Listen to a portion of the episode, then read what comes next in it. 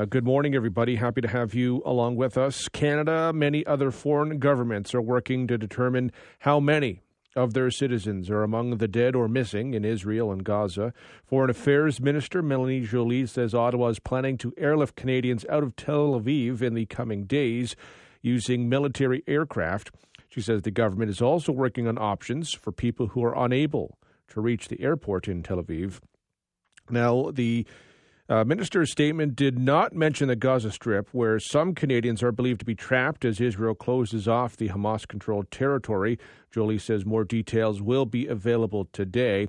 To talk about the situation, uh, we are joined by uh, Michael Lynk, Associate Professor of Law at Western University. From 2016 to 2022, he was the Special Rapporteur on the situation on human rights in the Palestinian territories occupied since 1967. Uh, Michael, I appreciate the time today. Devin, thank you very much for having me. Uh, what went through your mind when you heard about what happened over the weekend and everything that followed?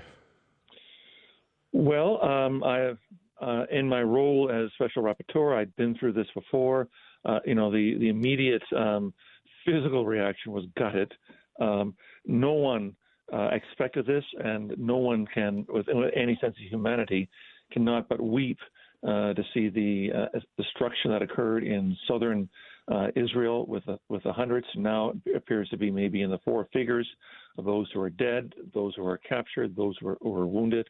Um, and you also feel gutted because you know what's going to happen is uh, an equal and most likely greater death toll uh, coming from Gaza. Already the figures are beginning to approach each other, and I think we're in for a long siege and a long assault by Israel uh, with respect to Gaza, which, because it's one of the most densely populated areas uh, in the world is likely to produce a high level of civilian casualties. I was going to ask where you thought this will lead, but it doesn't sound like it's not that it would be a surprise anywhere good. No, you know, it, this could go two ways. Um, one is, uh, and neither of them are good. Uh, the, the, first way is that the uh, the whole focus of what happens over the next few weeks or few months is a is an extraordinary uh, military assault by Israel, one of the most powerful militaries in the world on the 2.3 million people who live uh, in the Gaza Strip. We know from the war that occurred in 2014 that lasted for 50 days at that time that there were 2,300 Palestinians who were killed, including 1,500 uh, uh, civilians. Um, it, it, seems to have every indication that this could be last longer or at least be more ferocious. Um, and if that happens, if the bloodshed and the uh, and the destruction of the infrastructure in Gaza uh, exceeds what happened nine years ago, you know, then the second uh, route that this could wind up taking is becoming a wider regional uh, conflict where there's either a sustained uprising in the West Bank by the almost three million Palestinians who live there. Um, we already are beginning to see skirmishes and some shooting back and forth at the Israeli Lebanese border. Um, the Israeli militant group, uh, uh, Hezbollah, um, has hundreds and maybe thousands of rockets stored uh, throughout southern Lebanon aimed at Israel. Um, and that could trigger a, more, a wider regional uh, conflict. And there always is in the background whether or not there be involvement, either voluntarily or involuntarily, by Iran. So there are none of the good options right now. And one would hope that some leading figures in the international community. Certainly, the United, United Nations is trying to play that, but their persuasive powers are limited.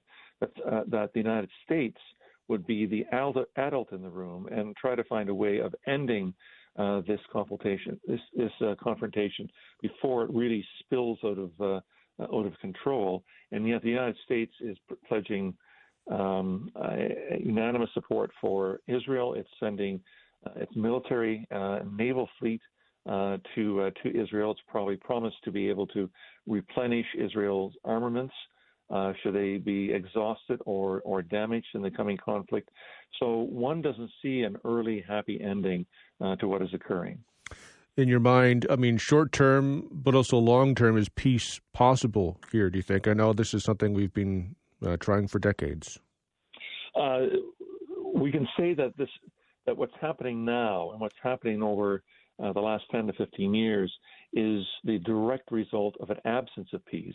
And why is that? Primarily because the international community, Europe and North America in particular, have, if, if uh, in essence, sidelined uh, the, the, huge body of UN resolutions that we've passed on this, sidelined uh, the demands of international law to bring an end to the 56 year old Israeli occupation of, uh, of Palestine, allow a genuine Palestinian state to emerge.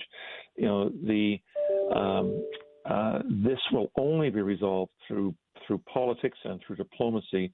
More military action is the last thing that this region needs.